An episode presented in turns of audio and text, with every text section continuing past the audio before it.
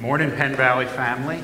It is awesome to be with you this morning on this beautiful, cool, crisp autumn morning. I love this time of year. And uh, we are going to be continuing this morning in our series on holiness. And uh, this is our fifth sermon in the series this morning. So hopefully you've been able to be here for the other four or catch up online. If not, I want to encourage you to do so. Uh, and we're going to start doing by doing a little something different than what we normally do. So if you have your bulletin or if you have a little notepad, I want you to take it out. And here's what I want to do I want to take 60 seconds, maybe 90 seconds. Uh, and I'm going to ask you to do two things for me. I'm going to ask you first to write down a definition of holiness. If you were going to define it, how would you do so? So take a little bit of time to do that, and then I'm going to give you the second one that I'm going to ask you to do, and then we'll actually get started with the sermon, all right? So take 60 seconds.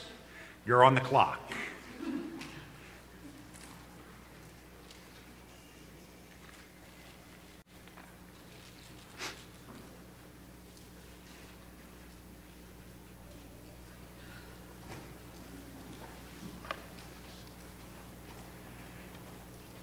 See, you didn't know it was going to be like coming to school today, did you? Where you had an assignment and you have to. There's no quiz though, so you're okay.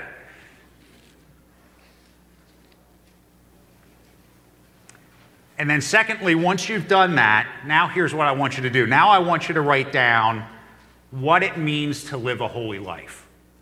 Just write a sentence or two. If you were going to explain it to somebody, what would you say?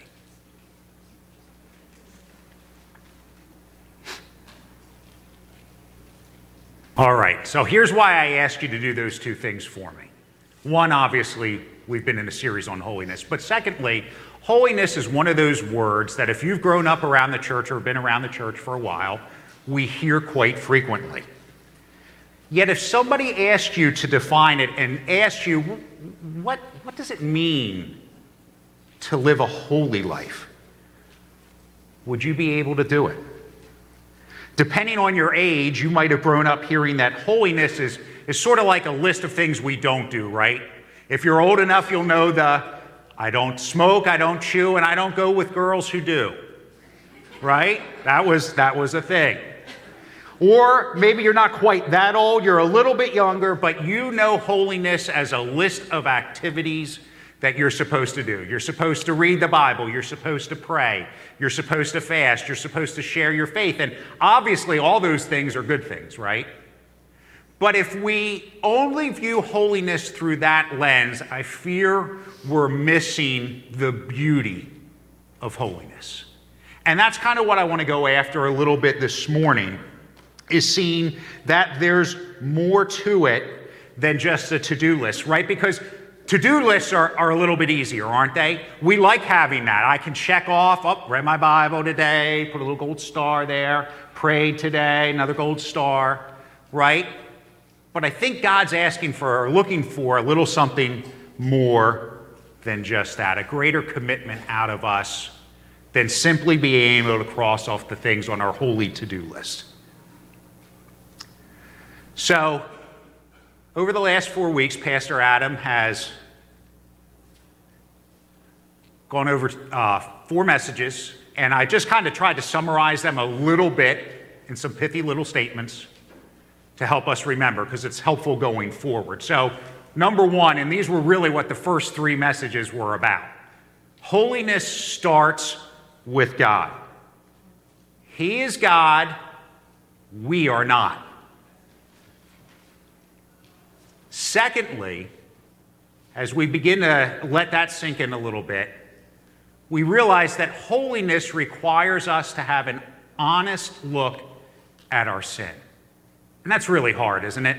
Looking at our sin is, sort of like as we get older looking in the mirror, right? When we're young, you know, we're, we're spending time in front of the mirror. We want to look good. We want our clothes to be just right, our hair to just be right, right? As we get older, we're looking and there's less hair to look at right? There's bags under the eye, you're looking tired, right? You don't want to spend as much time in front of the mirror as you get older as when you were young. And sin is, is sort of like that, right? We don't want to look and see what that really looks like in our life because it's not pretty.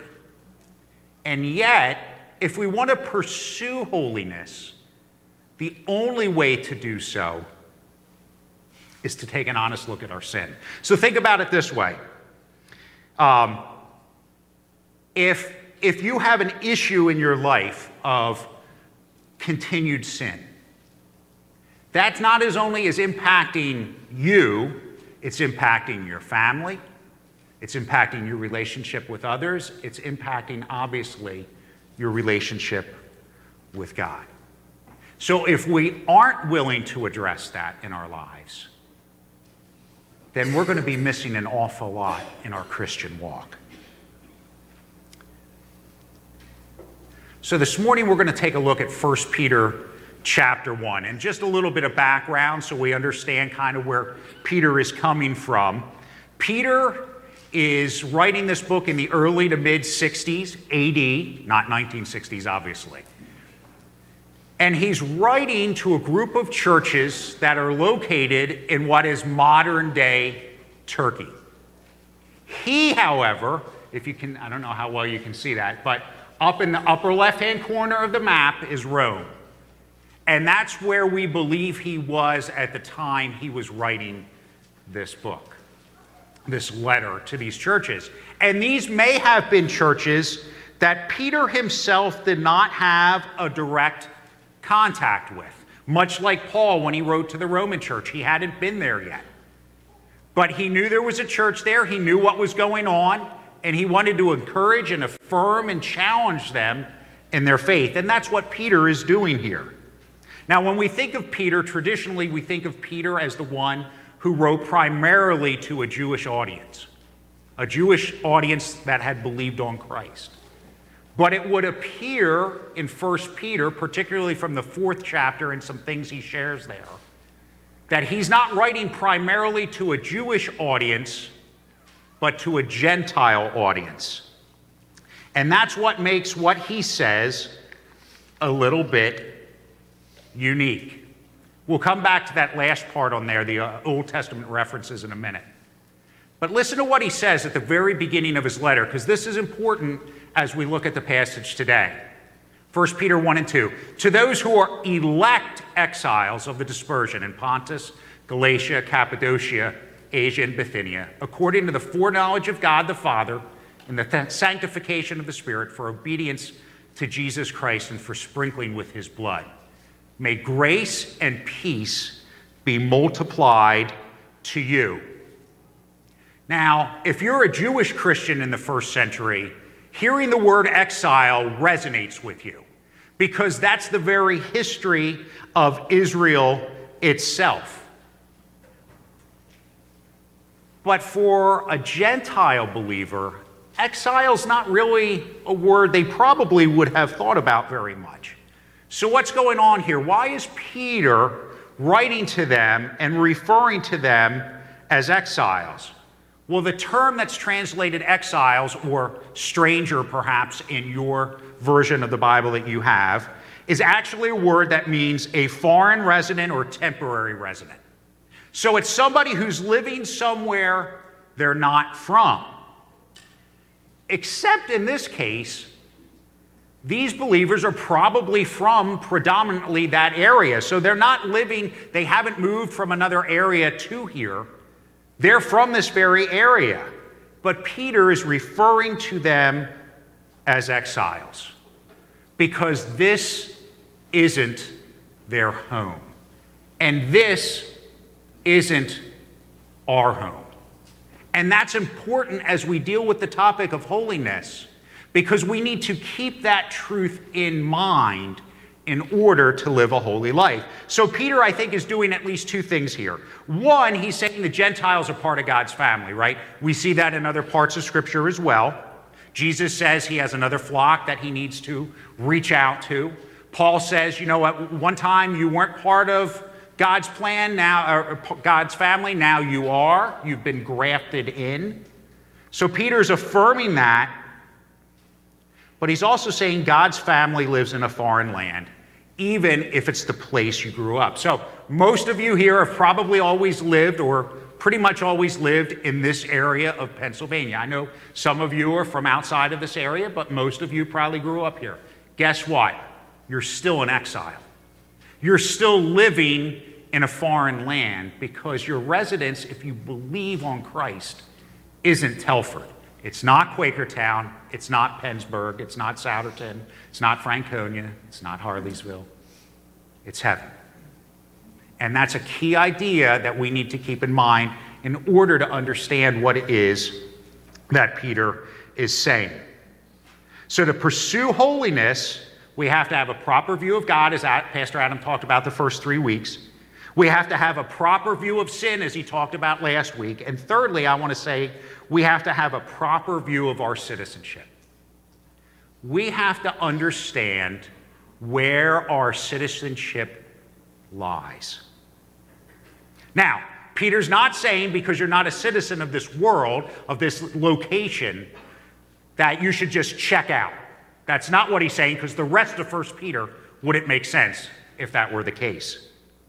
What he's saying is that as an exile, we're called to live a unique and distinctive life among the people group where we live.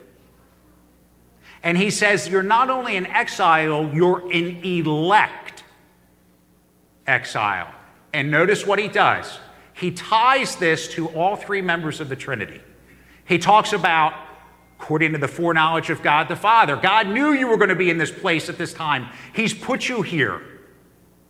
In the sanctification of the Spirit, He's the one who's making you more like Jesus for obedience to Jesus Christ. So, all three members of the Trinity have an involvement in us being elect exiles.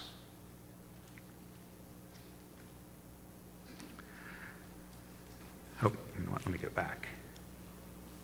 Let me just go back to this last part on the Old Testament references. So, if you want to understand 1 Peter, you need to understand that he references the Old Testament quite a bit. You need to understand that he not only quotes it in places, but he also has allusions to it. And just in the first chapter alone, he's referencing Exodus, Leviticus, Isaiah, and Jeremiah. And he's going to go on to the Psalms and other places as he writes. But again, to understand what he's getting across, we need to keep that in mind. So now here's what's interesting to me. I mentioned that Peter is writing this letter to a group of churches in Turkey from Rome. So he's a good distance away, writing to a group of people he's probably not met. Rome in the day, of course, was the epicenter of the civil government it was the epicenter of culture, and it was the epicenter of commerce.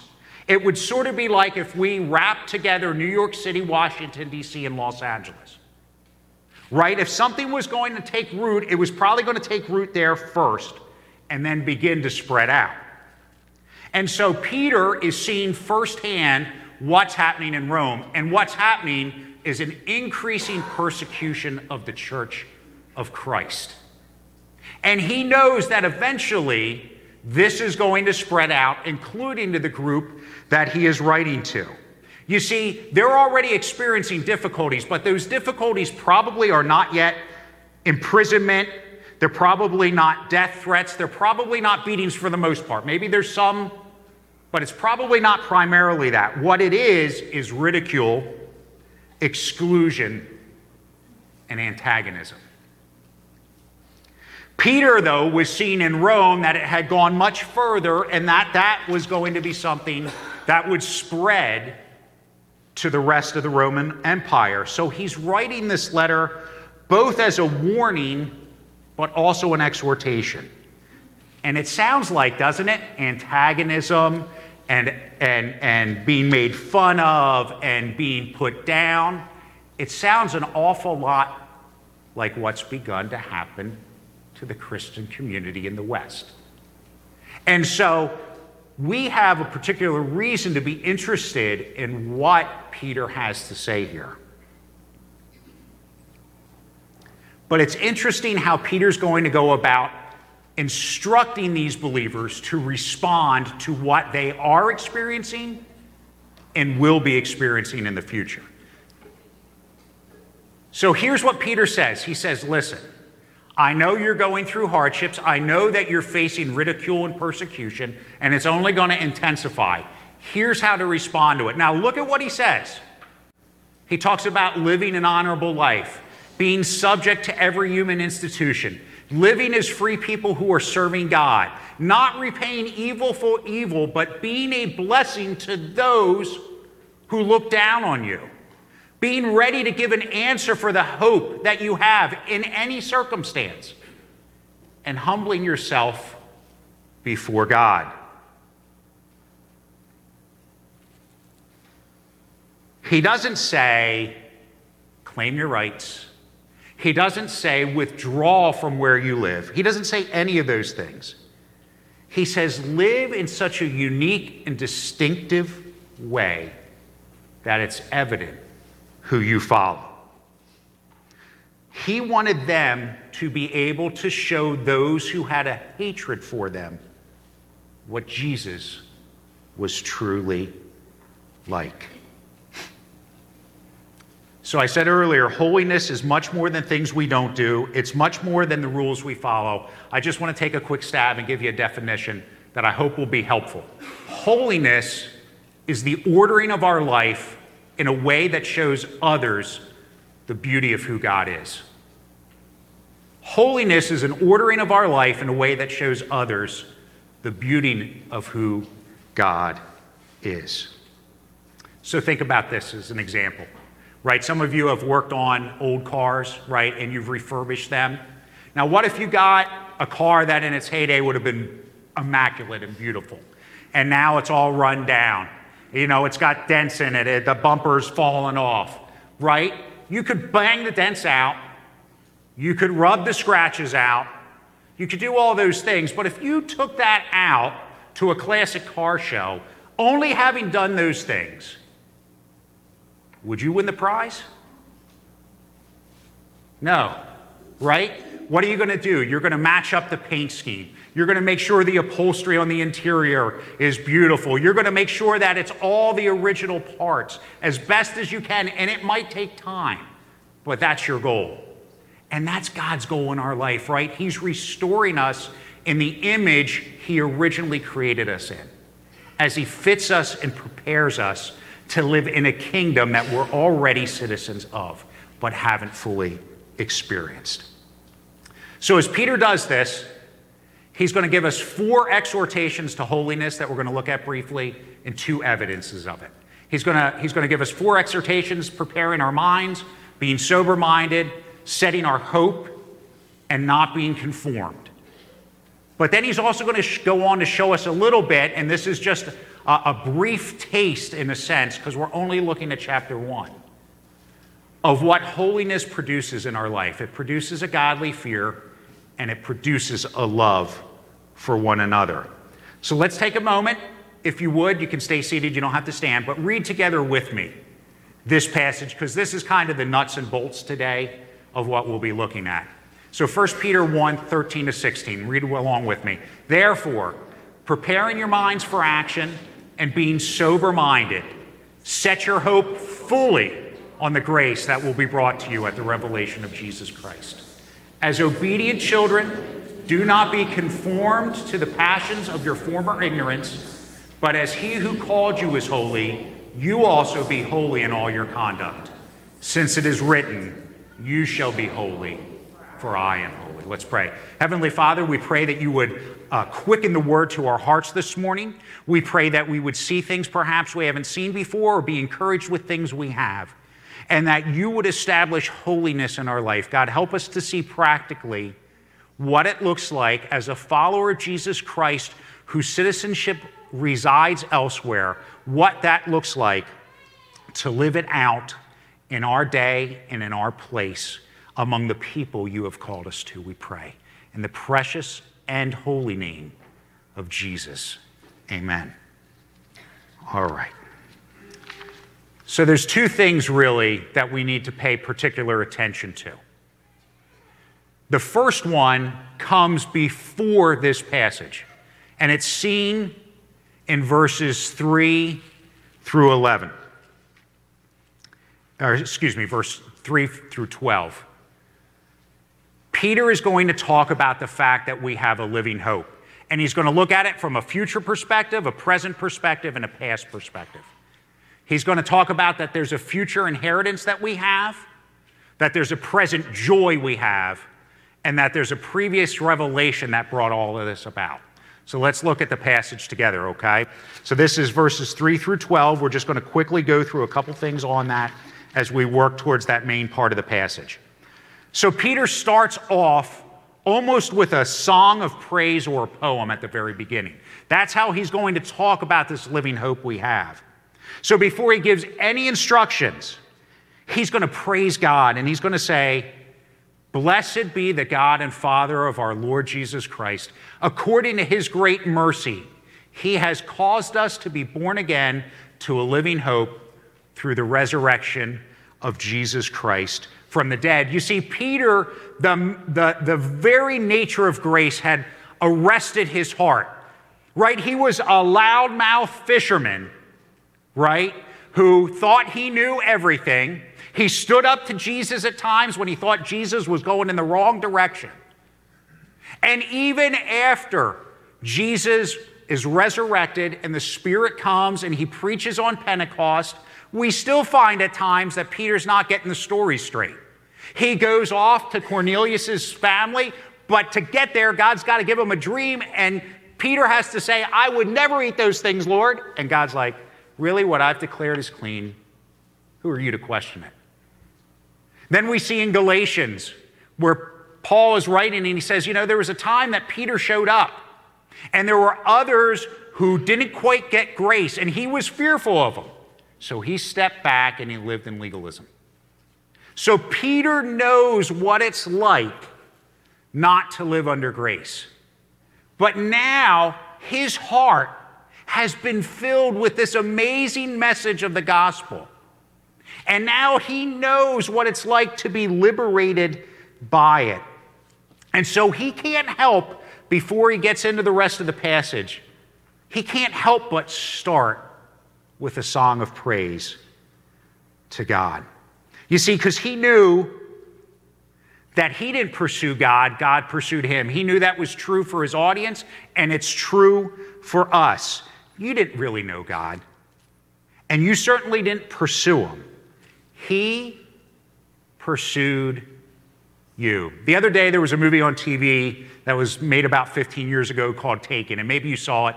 It was with Liam Neeson, and he's a former CIA operative. And his daughter just, I think, turned 18 or 19, and she wants to go off into the great big world, and he knows what that world is like because of what he did for work. And he's trying to let her know listen, there's a lot more going on out there than you think. And she's like, oh, it'll be great. Everything will be fine. This will be so much fun. Right? And she goes off to France. And there's this hectic call made to him. And she says, somebody broke into the house. They're after me. And he says, I'm coming for you. And so the entire movie, right, is him trying to track down where she is. And finally, at the end, after he overcomes the last bad guy, his daughter is standing there. There's tears in her eyes. She's been drugged, and, and just all sorts of awful things have happened. And she sees him, and she says, You, you came for me. And then she says it again, you, you came for me. And he embraces her and he says, I told you that I would. And that's exactly what God has done, isn't it? From way back, thousands of years ago in the garden. He says, I'm coming for you. I know you've rejected me. I know you despised me. I know that you did what I told you not to do, but I'm coming for you. And that's exactly what he does. And Peter can't help but celebrate that fact. And so, as he does, he's going to show us that the living hope that we have is rooted first in a future inheritance. Look at verses 4 and 5.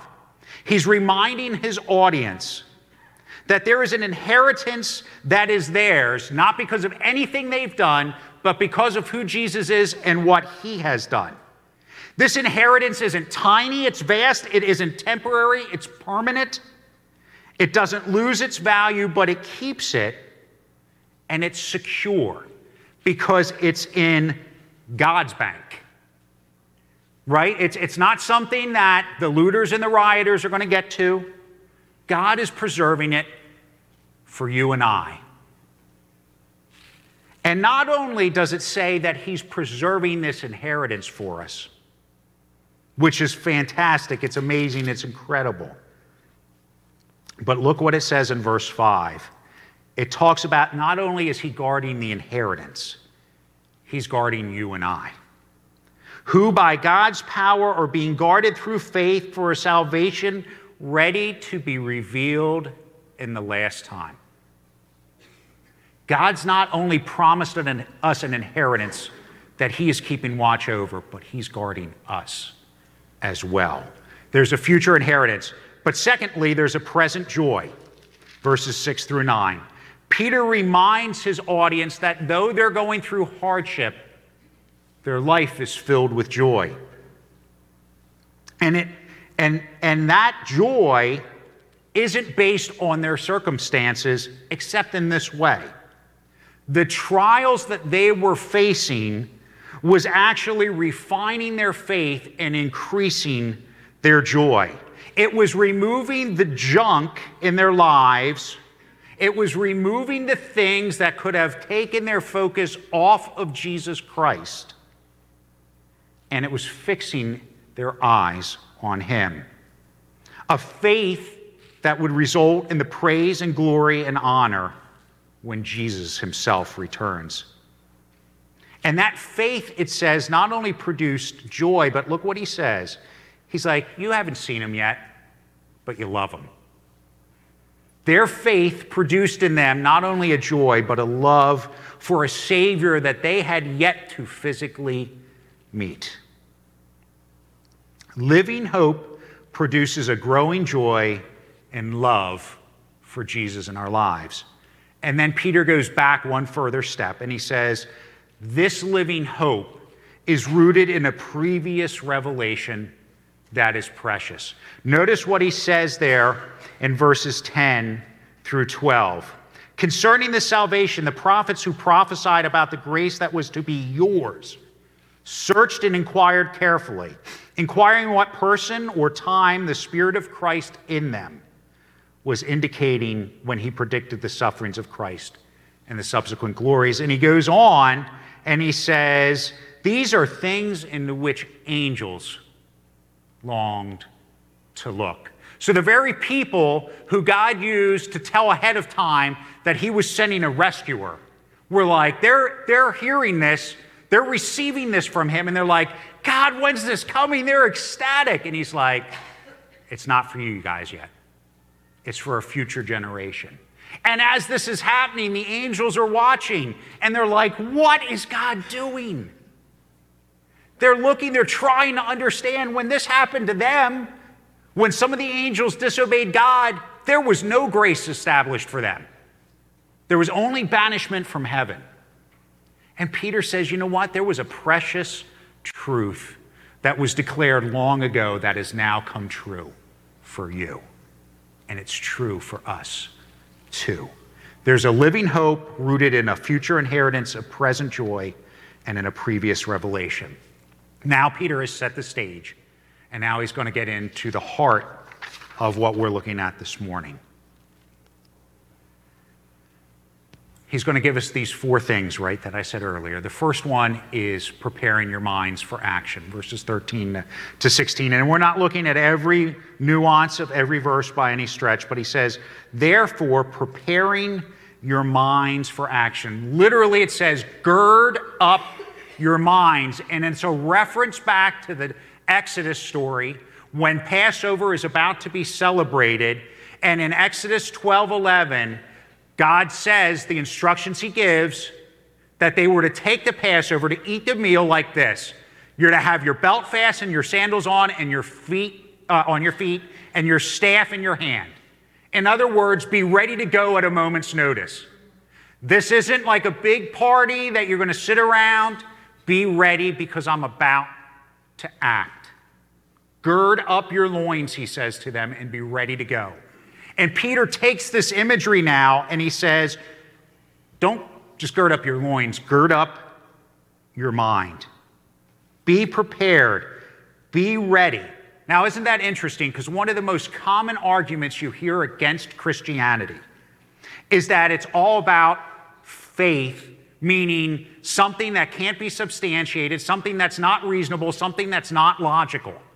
And Peter says in his very first note here, as he calls them the holy living, he says, Gird up your minds, prepare your minds. Holiness is dependent on us having our minds prepared for it. It's an active command, it's not a passive one. It's not just something where we sit back, okay, God, make me holy. He's calling us to engage in it with Him. Of course, there are things that He alone can do. But we don't sit idly by as though, oh, He'll take care of everything. I don't need to do anything. No. Peter says, Have your minds prepared, be ready to go.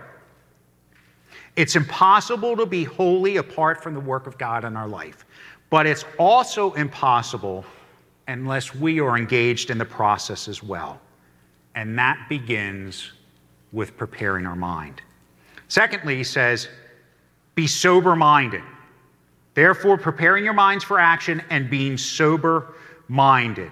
It literally says, Be sober. Be free from every form of excess. Think clearly. Don't be controlled by external circumstances. It's not just the overtly sinful things that come to mind when we talk about the word sin. It's not just things like drunkenness or pornography or greed that can control us, but good things. Those could include family, career, finances, sports. There's a whole host of things that could control us. And Peter says, no. Holiness can only be produced when we're controlled by the Holy Spirit. Do not get drunk with wine, Ephesians says, for that is debauchery, but be filled with the Spirit. Walk in Him. Let Him control your life. That's key to being holy. He continues, and he says, Set your hope fully on the grace of Christ that is to come. He says, Have an unchangeable hope in Christ. Don't get distracted. Don't get bogged down with the things of this world. It's easy to have spiritual ADD, isn't it? To, get, to quick, quickly get off focus. Our eyes not on Christ, but on circumstances, good or bad. And Peter says, No, no, no, no. Fix your eyes on Jesus. There's so much more going on that seeks and demands our attention, whether it's politics, culture, finances, things that can sway us away from following Jesus with all our hearts. And then the fourth one is he says, Do not be conformed to your former passions. Peter takes his audience back to the life before they knew Jesus, and he says, Don't go back there. It's like he's putting up a sign, keep out. I have a neighbor a couple um, streets over, and I often am walking by his house, and he's got this huge fence, and all over the fence are these messages basically telling people to keep out. Some of them are like, if you, th- you know, don't fear the dog, fear the owner. Or there's one that says, uh, Do you believe in an afterlife? Jump the fence and find out. You know, it's things like this. He doesn't want anybody on his property. And Peter is saying the same thing here. Listen, there was a life you used to live. You've let that life go. Leave it in the past. Don't return to it. Holiness requires that we move forward. Holiness requires, as Paul talks about in Romans chapter 12, verses 1 through 2, becoming a living sacrifice. I appeal to you, therefore, brothers, by the mercies of God, to present your bodies as a living sacrifice. What? Holy and acceptable to God. Now, I love this quote by Charles Swindoll about this passage because I think it sums it up really well.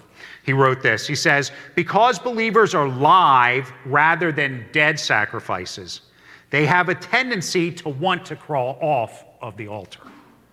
That's why this deliberate decision to place oneself at God's disposal must be made repeatedly. We want to crawl off the altar, don't we? This is why holiness is more than just what we avoid or the to do list we have. It's submitting ourselves to Christ. But now, look, Peter doesn't stop there. He's going to go on now and he's going to show us some ways in which what holiness produces in our life. Now, we're only going to look at two from this chapter. What I want to encourage you to do is this week, pick up 1 Peter. It's only five short chapters.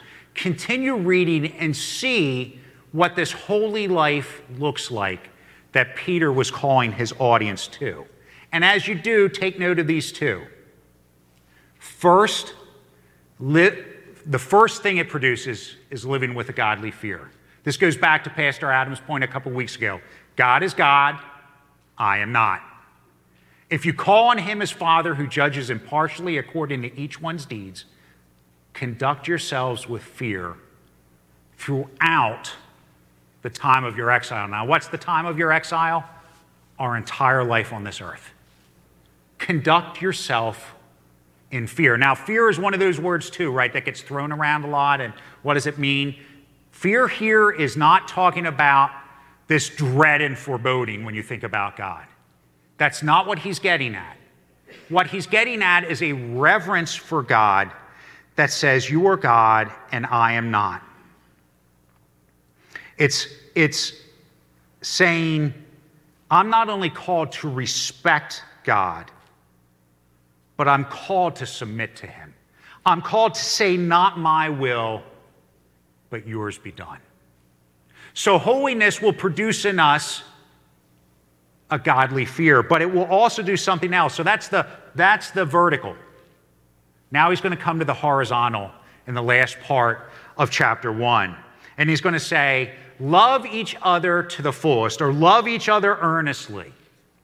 Holiness not only impacts our vertical relationship with Christ, but it impacts our relationship horizontally with each other. Holiness leads us to love each other earnestly. And literally, what it would say is love each other at a full stretch or in an all out manner. The image is of a runner coming up to the finish line, and the tape is there, and it's close, it's neck and neck, and they're reaching out, they're giving everything they've got. Or a football player, he's going towards the goal line, and he's only inches away, but there's a tackler, and he's trying to get that ball over the goal line to score the goal. He's reaching out with every fiber of his being with that goal in mind.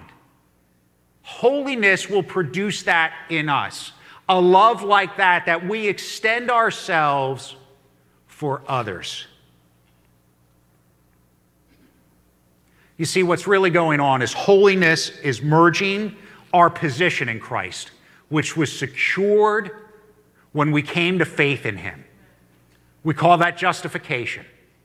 We're perf- we have a perfect standing before a holy God based on what Jesus Christ did.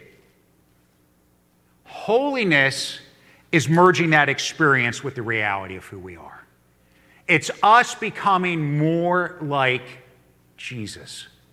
It's God whittling away day by day the things in our life that distract us and keep us from Him.